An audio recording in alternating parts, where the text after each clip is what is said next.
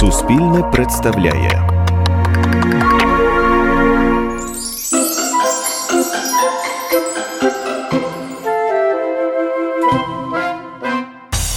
Кошеня з мишеням були великими друзями і завжди гралися разом.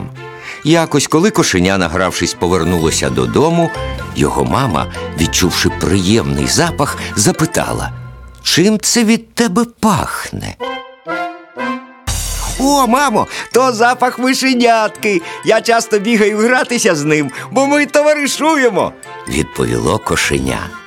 «Відтепер, як підеш гратися з мишеням, клич його здалеку й голосно, аби я могла почути і заховатися десь поблизу», – сказала кішка з хижим і хитрим видом.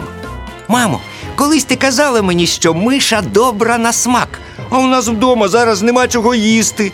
Я зроблю все, як ти звеліла, і ми спіймаємо мишеня», – запевнило кошеня.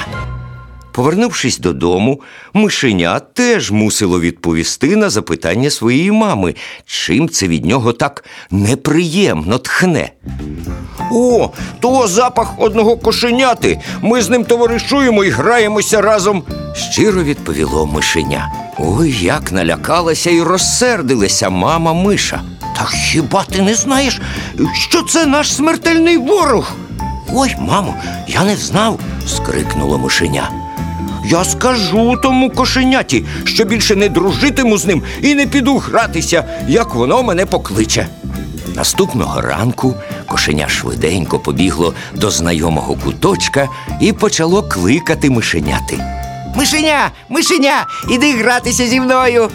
Мишеня не забарилося з відповіддю. «Ой, кошеня, ти дуже помиляєшся. Як не мудруй, тобі мене не обдурити. Ти, мабуть, і не здогадуєшся, що я знаю про наказ твоєї мами. Але моя мама теж дещо мені порадила.